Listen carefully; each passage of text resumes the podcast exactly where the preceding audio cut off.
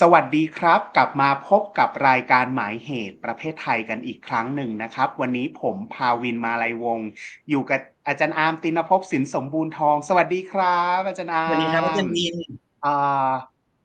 คืนนี้นะครับอ่าเราจะมาชวนพูดคุยกันในหัวข้อ microfinance อ่าหรือ micro credit วันนี้ขออนุญาตใช้ทับศัพท์เลยนะครับ เพราะว่าส่วนตัวผมไปทำการบ้านมา แล้วก็ปรึกษากับอาจารย์อาร์มว่า มีคำแปลเยอะแยะมากมายนะครับ ก็เงินกู้ขนาดเล็กที่ใช้ในการสนับสนุนธุรกิจขนาดเล็กนะครับบางที่ก็ใช้การปล่อยกู้นอกระบบอย่างถูกกฎหมาย บางที่ก็ใช้ธนาคารคนจนแล้วเราก็ไม่แน่ใจว่าแบบว่าจำกัดความไหนจะโอเคมากกว่ากัน ผมกับอาจารย์อาร์มก็เลยตก ตกลงกันว่าเดี๋ยวเราจะใช้คำว่า micro credit นะครับอาจารย์อาร์มสนใจหัวข้อนี้แล้วเราก็แลกเปลี่ยนบทความกันหลายชิ้นมากเลย ซึ่งเป็นกรณีศึกษานะครับเป็นไมโครเครดิตในเนปาลไมโครเครดิตในบังกลาเทศนะครับ วันนี้เราก็เลยผมก็เลยจะขออนุญาต เชิญอาจารย์อาร์มมาย่อยบทความกรณีศึกษาเหล่านี้ให้ พวกเราเข้าใจกันเริ่มแรกเลยครับ อาจารย์อาร์ม microcredit เนี่ยคืออะไรครับ ส่วนตัวผมสงสัยมากว่า แล้วก็หลักการที่เขาริเริ่ม microcredit ขึ้นมา มันคืออะไรช่วยเล่าที่มาที่ไปหน่อยครับ อาจารย์อาร์มเชิญครับโอเคครับอาจารย์ จริง ๆ ก่อนที่จะตอบคำถามอาจารย์อาจจะต้องย้อนกลับไปในบริบทของ เหตุการณ์ในช่วงปลายศตวรรษที่ 20 สักนิดหนึ่งครับว่า ด้วยความที่แต่แรกแต่เดิมเนี่ยเวลาเราพูดถึงคำว่า เราอยากจะแก้ไขปัญหาความไม่เท่าเทียมทางเพศ หรือว่าแก้ไขปัญหาความยากจนเนี่ยเราก็จะนึกถึงการที่รัฐเป็นตัวแสดงหลักในการนำมาซึ่งรัฐสวัสดิการในการช่วยเหลือใช่ไหมครับ แต่ว่าด้วยบริบทของ เศรษฐกิจการเมืองโลกในช่วงปลายศตวรรษที่ 20 เนี่ย สถาบันการพัฒนาระหว่างประเทศนะครับ ไม่ว่าจะเป็น IMF World Bank หรืออะไรก็ตามเนี่ยที่มันลุกขึ้นมาสมาทาน อุดมการที่เราเรียกว่าเสรีนิยมใหม่อะครับ มันก็เลยทำให้โครงการการพัฒนาหรือเครื่องมือการพัฒนาจำนวนหนึ่งเนี่ยหันมาสมาทานวิธีการเดียวกันนั้น สอดคล้องกันเลยครับ คือการลดการแทรกแซงของรัฐ ลดการอุ้มชูดูแลของรัฐ แล้วส่งเสริมสิ่งที่เรียกว่าการพึ่งพาตัวเอง การอุ้มชูดูแลตัวเองขีดเส้นใต้ตรงนี้รอไว้ได้เลยนะครับคำว่าการพึ่งพาตัวเองเนี่ยจะเป็น keyword ที่สำคัญมากๆสำหรับสิ่งที่เรียกว่า microcredit หรือ microfinance นะครับ ทีนี้ไอโครงการเนี้ยมันคืออะไร มันคือการที่สถาบันการเงินระหว่างประเทศ หรือสถาบันการพัฒนาระหว่างประเทศเนี่ยเห็นตรงกันว่าในการแก้ไขปัญหาความยากจน และความไม่เท่าเทียมทางเพศ ที่ยั่งยืนที่สุด คือการส่งเสริมให้ผู้หญิงที่ยากจนในชนบท โดยเฉพาะอย่างยิ่งในประเทศโลกที่3เนี่ยยืนได้ด้วยลำแข้งของตัวเอง แล้วจะทำอย่างนั้นได้ยังไง ปรากฏว่านักพัฒนาครับก็มองพยายามทำความเข้าใจนะว่า สภาพสังคมชนบทในประเทศโลกที่3เนี่ยมักจะเป็นสภาพสังคมที่เป็นสังคมขนาดเล็ก มีความสัมพันธ์ใกล้ชิดกันนะครับ ดังนั้นเนี่ยผู้หญิงในแต่ละชุมชนมีแนวโน้มที่จะอยู่รวมกลุ่มกันเป็นกลุ่มนะครับ มีความเห็นอกเห็นใจกันหรือสนิทชิดเชื้อกัน หรือรู้จักกันอย่างใกล้ชิดกันเนี่ยครับนักพัฒนาโดยเฉพาะอย่างยิ่งนักเศรษฐศาสตร์การพัฒนาเนี่ยก็พยายาม develop ตัวโครงการนี้ขึ้นมานะครับ โดยกำหนดว่าผู้หญิงทั้งหลายในประเทศโลกที่ 3 โดยเฉพาะอย่างยิ่งบังคลาเทศซึ่งเป็นประเทศต้นแบบเนี่ยนะครับ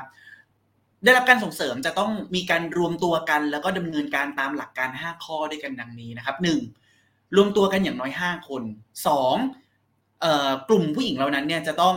ร่วมกันเข้าอบรมให้ความรู้โดยองค์กรระหว่างประเทศหรือผู้รู้นะครับ ที่จัดสรรมาโดยรัฐหรือว่าจากจากหน่วยงานใดก็ตามเนี่ยมาอบรมให้ความรู้เรื่องวินัยการคลัง หรือว่า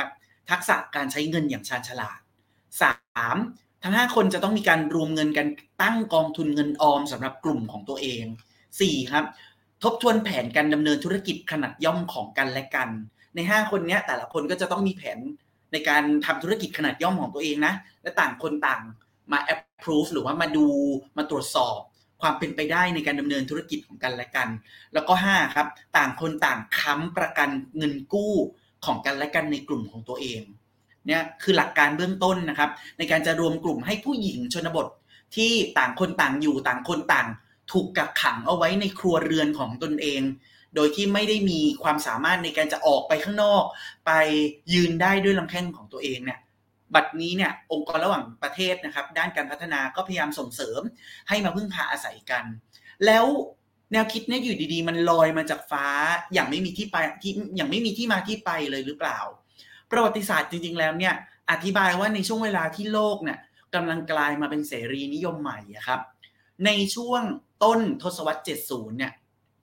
ไอเดียเกี่ยวกับการตั้ง microfinance microcredit เนี่ยมันเริ่มต้นขึ้นที่แรกเลยที่ประเทศบังกลาเทศนำทีมโดยมูฮัมหมัดยูนุสเป็นอาจารย์ด้านเศรษฐศาสตร์นะครับ ประจำมหาวิทยาลัยจิตตะกองที่ประเทศบังกลาเทศนั่นแหละนะครับมูฮัมหมัดยูนุสเนี่ยเขาต้องการจะเอาทฤษฎีทางเศรษฐศาสตร์นะครับ ในเรื่องของการพัฒนาชนบทในรูปแบบสหกรณ์เนี่ยมาปรับ เป็นโมเดลนั่นนู่นนี่จนเกิดเป็น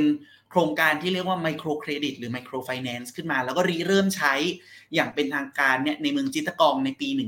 1976 เกิดเป็นสิ่งที่เรียกว่าธนาคารกรามีนขึ้นมาครับอาจารย์ ธนาคารกรามีนเนี่ยได้รับการก่อตั้งโดยยูนุสและทีมงานอย่างเป็นทางการในปี 1983 ในฐานะ NGO แห่งแรกในโลกเลย ที่ปล่อยกู้ ปกติเวลาเราพูดว่า NGO เนี่ย เราจะนึกถึงภาพของ กลุ่มองค์กรต่างๆเนี่ยที่เอาเงินที่ได้รับเงินบริจาคมานะครับหรือว่าเงินโครงการที่ได้มาจากการเขียนโครงการขอ proposal ต่างๆ จากหน่วยงานระหว่างประเทศใหญ่ๆ พอได้เงินมาเอาเงินนั้นไปทำกิจกรรมใช่ไหมครับ ไปอบรมไปส่งเสริมศักยภาพของกลุ่มเป้าหมาย แต่กรามินแบงค์เนี่ยไม่ได้เป็นเช่นนั้นกรามินแบงค์เนี่ยเอาเงินมานะครับ แล้วทำให้เงินของตัวเองเนี่ยเป็นลักษณะของการปล่อยกู้ แต่การปล่อยกู้เนี่ยจะเป็นการปล่อยกู้เฉพาะผู้หญิงในชนบทที่ยากจนเท่านั้น คือแต่เดิมเนี่ยโครงการมีเป้าหมายทั้งผู้ชายและผู้หญิงแหละ แต่ในเวลาต่อมายูนุสเนี่ยครับพุ่งเป้าไปที่ผู้หญิงที่ยากจนเป็นการเฉพาะเจาะจงเลย เพราะเขาตัดสินใจจากข้อมูลวินัยทางการเงินของผู้หญิง พอมาดูแล้วเนี่ยพบว่าคนที่กู้เงินไปนี่ยส่วนใหญ่จะเป็นผู้หญิงนะที่มีวินัยในการจ่ายดอกคืนตลอดอย่างสม่ำเสมอไม่มียอดคงค้างใดๆทั้งสิ้นเนี่ย ยูนุสก็เลยเห็นช่องว่าไหนๆก็จะแก้ไขปัญหาความยากจนแล้วเราน่าจะเอาสิ่งเนี้ยไปแก้ไขปัญหาความไม่เท่าเทียมทางเพศ ร่วมด้วยดีไหม เพราะในช่วง 70 ครับอาจารย์ ในเวทีการพัฒนาระหว่างประเทศเนี่ยดูเหมือนว่าเฟมินิสต์ที่เข้ามามีบทบาทมากๆในช่วง 70 นะครับ เขาจะมองตรงกันว่าเนี่ยสาเหตุที่ gender equality มันถูกสร้างขึ้นมาไม่ได้อะเป็นเพราะว่าผู้หญิงอะไม่ได้มีโอกาสที่จะโชว์ศักยภาพ แล้วยิ่งเวลาที่แบบไม่สามารถออกไปโชว์ศักยภาพทางเศรษฐกิจที่ไหนได้เลยอะเขาต้องพึ่งพาใคร ก็ต้องพึ่งพาเงินของสามีเพียงลำพัง ดังนั้นน่ะ ถ้าเราส่งเสริมให้ผู้หญิงพวกเนี้ยเข้าถึงเงินกู้ได้ แล้วเอาเงินกู้ไปแปรรูปไปตั้งกิจการ ด้วยตนเองยืนด้วยลำแข้งของตัวเอง เดี๋ยวผู้หญิงพวกเนี้ยจะมีอำนาจต่อรองในครัวเรือน เดี๋ยวผู้หญิงพวกเนี้ยจะมีความเท่าเทียมทางเพศ กับผู้ชายในครัวเรือน โดยอัตโนมัติ นั่นคือข้อสมมติฐานของสิ่งที่เรียกว่า microfinance ครับอาจารย์ ในการจะบอกว่าผู้หญิงเนี่ยก็ดือก็ยืนได้ด้วยลำแข้งของตัวเองและมากไปกว่านั้น ผู้หญิงเนี่ยสามารถส่งเสริมศักยภาพ ให้เจริญเติบโตเท่าเทียมกันกับผู้ชาย กลายมาเป็น economic actor แบบหนึ่งอย่างผู้ชายได้ ก็ด้วยการเข้าถึงเงินกู้นะครับเพราะฉะนั้นเนี่ยไอสิ่งที่เรียกว่า microfinance microcredit เนี่ยสำหรับเฟมินิสต์ในวงการการพัฒนาจึงมองว่าเนี่ยคือ โครงการเปลี่ยนโลกเลยนะครับ คือ อาจจะให้บริบทเพิ่มอีกอย่างหนึ่งนะครับ ในช่วง 70 นะครับ อาจารย์ พอเฟมินิสต์เข้ามามีบทบาทในในสาขาการพัฒนาศึกษามากๆ ซึ่งตอนนั้นน่ะ development studies หรือการพัฒนาศึกษา ยังไม่ได้ก่อร่างสร้างตัวขึ้นมาเป็นองค์ความรู้สาขาแบบจำแนกออกมาเป็นแบบ interdisciplinary สอนเดี่ยวๆ ด้วยซ้ำอะตอนนั้นมันยังเป็นส่วนหนึ่งของเศรษฐศาสตร์การพัฒนาเท่านั้นน่ะเฟมินิสต์ตอนนี้เข้ามามีบทบาทมากๆ ก็พยายามจะสื่อสารว่าแหมที่ผ่านมา เศรษฐศาสตร์หรือเศรษฐศาสตร์การพัฒนาก็เหอะ ไม่เคยมองผู้หญิงว่าเป็น economic actor ได้เลย ผู้หญิงก็มีศักยภาพในการเป็น producer หรือผู้ผลิตนะครับ มีศักยภาพไม่ต่างจากผู้ชายเลย ดังนั้นนะครับ microfinance อะจึงถูกนับว่าเป็นโครงการเปลี่ยนโลกและถูกมองว่าเป็นโครงการที่สำคัญมากมากเสียจนองค์กร UN ก็ตาม IMF ก็ตาม World Bank ก็ตามครับ ถึงขั้นขนานนามยูนูสเลยอะ ว่าเป็นหนึ่งในนักหนึ่งในนักเศรษฐศาสตร์ของโลกที่เปลี่ยนโลกได้ อย่างน้อยที่สุดคือ จนแม้กระทั่งปัจจุบันน่ะไมโครไฟแนนซ์ก็ยังถูกมองว่าเป็นหนึ่งในโครงการที่แก้ไขปัญหาความยากจนที่มีประสิทธิภาพที่สุด แล้วก็ในช่วงประมาณ 1989ถึง1992 นะครับ มีการเก็บสถิติกันครับอาจารย์วินว่าผู้หญิงชาวบังคลาเทศราวๆ 1.8 ล้านคนน่ะสามารถเข้าถึงเงินกู้จากโครงการนี้ได้อย่างเต็มที่เลยแหละ และมากไปกว่านั้นนะครับ ไม่ได้มีแค่กรามีนแบงค์เท่านั้นอีกต่อไป ที่ปล่อยกู้ให้กับผู้หญิงพวกนี้ ตอนหลังมันก็จะมีหน่วยงานอื่นๆ เพิ่มขึ้นมามากมาย ไม่ว่าจะเป็นโครงการคนยากจนในชนบท ซึ่งอันเนี้ยรัฐบาลตั้งขึ้นมาเองเลยเพราะเห็นว่า NGO ทำแล้ว workและดูเหมือนว่าองค์กรระหว่างประเทศมันชอบมาก รัฐบาลก็เลยอะเอาใจกระแสโลก ก็เลยจัดตั้งไอ้สิ่งที่เรียกว่า RPP ขึ้นมาหรือว่า Rural Poor Program ในขณะเดียวกันมันก็จะมี NGO อีก จำนวนหนึ่งเหมือนกัน ที่ไม่ใช่กรามีนแบงค์นะครับ แต่เรียกว่าคณะกรรมการเพื่อความก้าวหน้าของชนบทบังคลาเทศ หรือเรียกสั้นๆว่า BRAC ย่อมาจากบังคลาเทศ Rural Advancement Committee ครับอาจารย์ ดังนั้นนะ่ะตอนหลังนะโหผู้หญิงมีช่องทางเยอะมากเลย ในการจะหาช่องทางในกู้เงินเนี่ยครับจริง ๆ แล้วเมื่อกี้อาจารย์อาร์มบอกว่าเป็นโครงการที่ได้รับการแบบว่า คนมองเห็นแบบว่าชื่นชมเยอะแยะมาก อันนี้ขออนุญาตเสริมนิดนึงเป็นโครงการที่ทำให้ได้โนเบลไพรส์สาขาสันติภาพหรือเปล่านะ ถ้าผมจำไม่ผิดนะครับ อันนี้อาจจะต้องเศรษฐศาสตร์ครับอ่าโอเคโอเค ผมไม่แน่ใจเนาะในปี 2006 นะครับ แล้วก็จริง ๆ แล้วเนี่ยเราพูดกันเยอะแยะมากมาย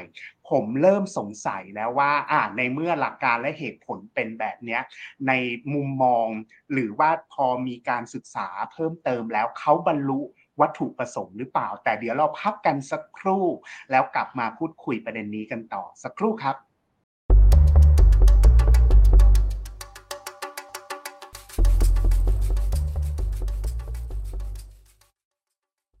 กลับมาพูดคุยกันต่อนะครับ ในประเด็น Micro Finance นะครับ เมื่อกี้ก่อนเบรก ปิดเบรกแรกนะครับ เราแอบสองคนแบบว่า เอ๊ะ ไม่แน่ใจว่าแบบว่า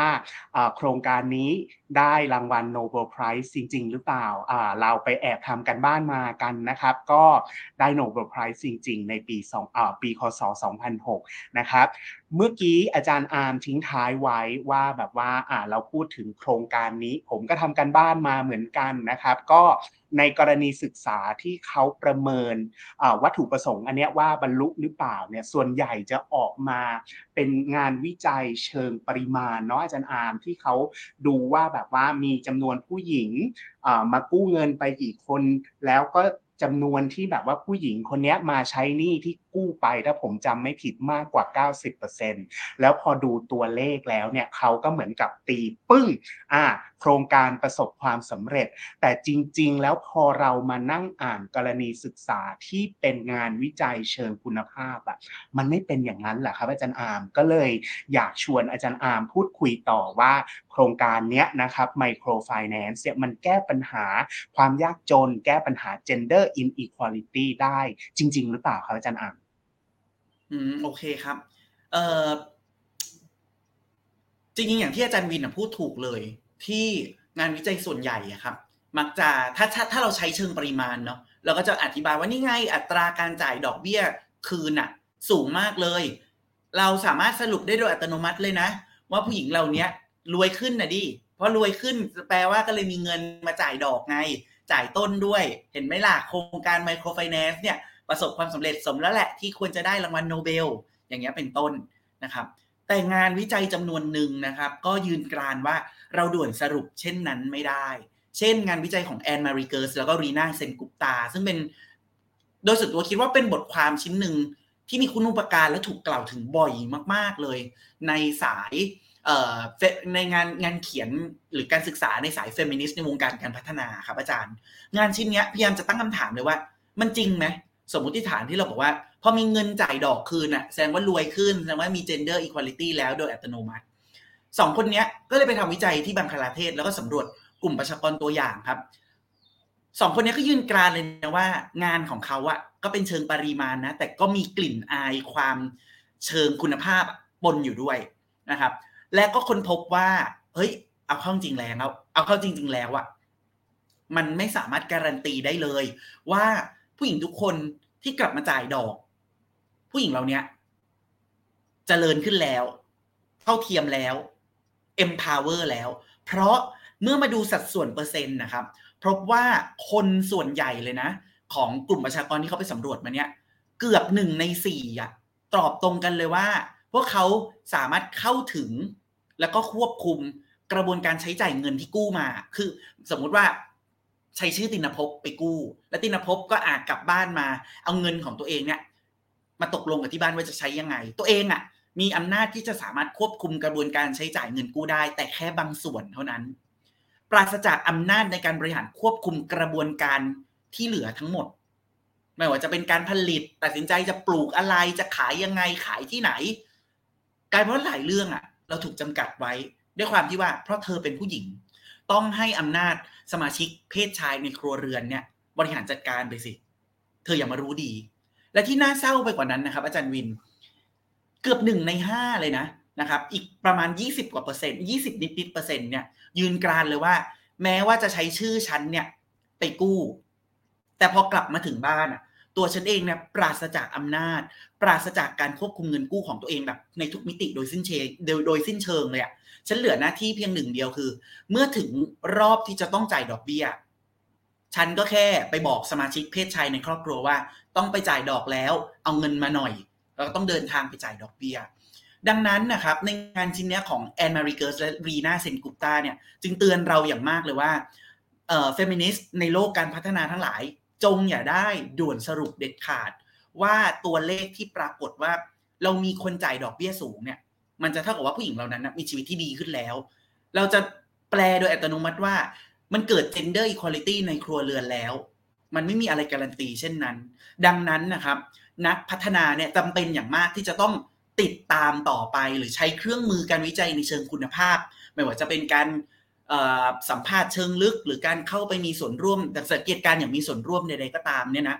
ติดตามเพื่อชี้ให้เห็นว่าเงินกู้เนี่ยมันจะถูกใช้อย่างไรจริง ๆนะครับ ทีนี้มันก็มีงานอีกบางส่วนเหมือนกัน เช่นงานของไนล่าคาเบียอาจารย์ของอาร์มเองนะครับ กลับไม่เห็นด้วยกับข้อเสนอของ รีนาเซนกุปตาเมื่อครู่นะครับ ด้วยการบอกว่า คาเบียอธิบายว่าเราไม่จำเป็นจะต้องมีมุมมองเชิงลบ ในเรื่องความสัมพันธ์ระหว่างหญิงชายในครัวเรือนเสมอไป เพราะในงานของเกิร์สและเซนกุปตาเมื่อครู่เนี่ย มันฟังดูเหมือนแบบหืมสมาชิกเพศชายเนี่ย มันจ้องจะเอาเปรียบเอารัดเอาเปรียบหรือกดขี่สมาชิกเพศหญิงในครัวเรือนตลอดเวลาเลยอะในทัศนะของคาเบียนะครับ เงินกู้สามารถปรับปรุงและแก้ไขความสัมพันธ์เชิงอำนาจ ในครัวเรือนระหว่างหญิงชายได้ในหลายกรณี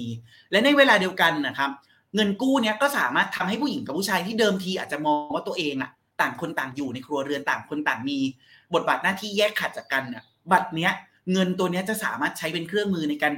ร้อยคนสองกลุ่มที่มีหน้าที่สองอย่างต่างกันน่ะให้รู้สึกถึงการเป็นทีมเดียวกันได้มากขึ้นทำให้ฝ่ายชายรู้สึกว่าฉันมีความรับผิดชอบ ต่อบทบาทหน้าที่ของการเป็นพ่อ เป็นสามี เป็นพี่ชายหรือเป็นอะไรก็ตามเนี่ย ในการจะต้องร่วมทีมบริหารจัดการเงินก้อนเนี้ยไปด้วยกัน ซึ่งก็ต้องยอมรับว่าวิธีคิด หรือข้อสรุปดังกล่าวของไนล่าคาเบียเนี่ย มันก็จะมีแนวโน้มที่จะค่อนข้าง traditionalist นิดนึงในแง่ที่ว่าในราคาเบียเนี่ยไม่ได้ปฏิเสธนะครับว่าเออเราควรจะมองบทบาทผู้หญิงผู้ชายเหมือนต่างกันแค่ไหนผู้หญิงควรมีบทบาทมากน้อยเพียงใดคือ ในราคาเบียพยายามจะเสนอกรอบที่ว่าเราคือทีมเดียวกันนะครับ ซึ่งอันนี้ก็ยังคงเป็นเรื่องที่ debatable นะว่า เงินกู้มาแล้วผู้หญิงจะจัดการมันยังไงต่อ จัดการที่ว่าผู้ชายคนมีมีส่วนร่วมมากน้อยแค่ไหน หรือเราไม่ควรปล่อยให้ผู้ชายที่เดิมทีเนี่ยมีอำนาจในบ้านมากเกินไปเนี่ยเข้ามายุ่งกับเงินก้อนนี้ อย่างที่เกิร์สกับกุปตาพยายามจะสื่อ หรือเราอาจจะเสนอแบบไนล่าคาเบียก็ได้ด้วยการบอกว่า ก็ไม่เห็นต้องกีดกันนี่ยังไงก็ทีมเดียวกัน ก็บริหารจัดการไปด้วยกันสิ นะครับมันก็ยังคงเป็นเป็นข้อดีเบตในวงการเฟมินิสต์ในการพัฒนาอยู่จนถึงปัจจุบันครับอาจารย์วินจริงๆสองบทความเนี้ยอาจารย์อาร์มส่งให้เราด้วยนะ เราว่ามันเป็นแบบว่าการบทความสองบทความที่เป็นข้อโต้แย้งกับ counter argument ที่แบบว่าชนกันให้เห็นสองสองด้านชัดเจนมากเลยทีนี้อีกอีกคำถามหนึ่งครับอาร์มที่เราสงสัยก็คือในในอุดมการเสรีนิยมใหม่อะ ก็อืมนักพัฒนาเชิงวิพากษ์ตั้งคำถามกันบ่อยมากเลย กับเรื่องเนี้ยเมื่อกี้อาร์มใช้คำว่า economic actor ไม่รู้อืมเราครับเข้าใจถูกหรือเปล่าไอ้ economic actor เนี่ยก็คือสังคมอยากให้ทุกคนเป็น actor อะเป็นนักแสดงมีบทบาทในในเรื่องเศรษฐกิจกันอืมมากขึ้น ถ้าเราเข้าใจผิดอาร์มช่วยแบบว่าแก้ไขด้วยนะครับว่าทำไมกล่อมรัฐถึงหันมาสนับสนุนโครงการแบบเนี้ยให้ประชาชนพึ่งพาตัวเองโดยปราศจากรัฐสวัสดิการครับอาอาจารย์วินเข้าใจไม่ผิดเลยครับ จริงๆอ่ายกตัวอย่างเช่นในเคสของเนปาลอย่างเงี้ยครับอย่างในเคสของเนปาลเนี่ยเราจะเห็นอย่างชัดเจนแล้วว่ารัฐกระตือรือร้นมาก ที่จะมีส่วนร่วมเข้าไปสนับสนุนในโครงการ microfinance คุณผู้ชมหลายคนฟังประโยคต่อไปเนี้ยอาจจะรู้สึกตกใจหรือไม่เห็นด้วยกับเรานะครับ ก็ไม่เป็นไร keyword ที่บอกเอาไว้ว่าให้ขีดเส้นใต้อะคำว่าพึ่งพาตัวเองครับ มันเป็นคำที่ฟังดูดีแล้วเราควรจะสนับสนุนถูกต้องไหมครับ เฮ้ยดีจะตายให้ผู้หญิงได้ยืนได้ด้วยลำแข้งของตัวเอง ได้พัฒนาตนเองได้มีพลังได้มีอำนาจในของตัวเองกำหนดชะตาชีวิตของตัวเอง แต่ในบทความอีกชิ้นหนึ่งนะครับ ของแคทเธอรีนแรงคินเสนอว่าในคำว่าพึ่งพาตัวเองอะเราอาจจะไม่รู้ตัวเลยว่าคำคำเนี้ยมันแฝงมากับอุดมการณ์เสรีนิยมใหม่ ที่พยายามจะบอกว่าเธออะพึ่งพาตัวเองสิ รัฐ เห็นไหมประชาชนอะพึ่งพาตัวเองได้แล้วแกน่ะก็ไม่ต้องมีสวัสดิการอะไรเยอะแยะนักหรอก แกเอาเวลาไปไฟไปใฝ่ใจไปโฟกัส สนับสนุนในทุนแทนเถอะ เพื่อที่ว่าทุนและการลงทุนหรือสินค้าต่างๆ จะหลั่งไหลเข้าประเทศแกอย่างเสรีไง ตามกรอบที่ IMF และ World Bank ได้กำหนดเอาไว้ใน Structural Adjustment Program หรือโครงการปรับปรุง โครงสร้างพื้นฐานทางเศรษฐกิจของประเทศต่างๆ ให้กลายเป็นเสรีนิยมใหม่ไง จุดเนี้ยครับกลายเป็นว่า นักพัฒนาเอเชิงวิพากษ์มองเห็นว่า เฮ้ยมันมีมันมันมันมีช่องที่เชื่อมโยงกันอยู่นี่หว่า ระหว่างโครงการไมโครไฟแนนซ์ที่เน้นพึ่งพาตัวเอง กับอุดมการณ์เสรีนิยมใหม่ ที่พยายามจะลดบทบาทของรัฐ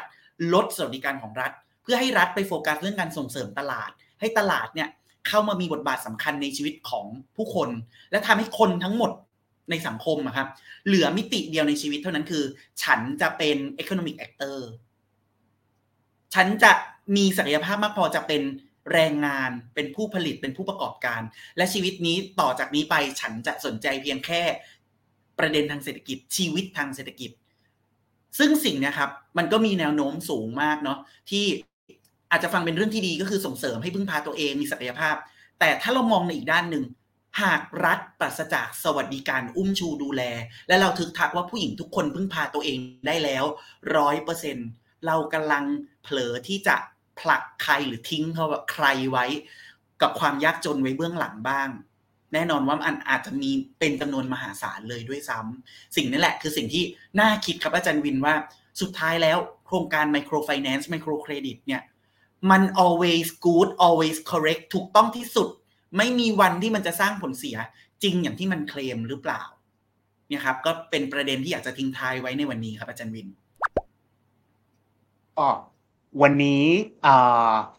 เห็นภาพชัดเจนเราต้องบอกอาร์มก่อนว่าแบบว่าตอนแรกที่ชวนคุยเรื่องนี้ แอบทำกันบ้านแอบกังวล แต่ว่าพอฟังแล้วแบบว่า เห็นการวิพากษ์วิจารณ์รอบด้านนะครับ ก็ขอบคุณมากๆเลย ท่านผู้ชมคิดเห็นอย่างไร อยากแลกเปลี่ยนความคิดเห็นสามารถทิ้งคอมเมนต์ไว้ให้พวกเราสองคนได้นะครับ แล้วก็อย่าลืมกดไลค์กดแชร์ ให้กับรายการหมายเหตุประเภทไทยนะครับ กลับมาพบกับพวกเรากันใหม่ได้ทุกคืนวันอาทิตย์ วันนี้ขอบคุณอาจารย์อามมากลาไปก่อนครับ สวัสดีครับ สวัสดีครับ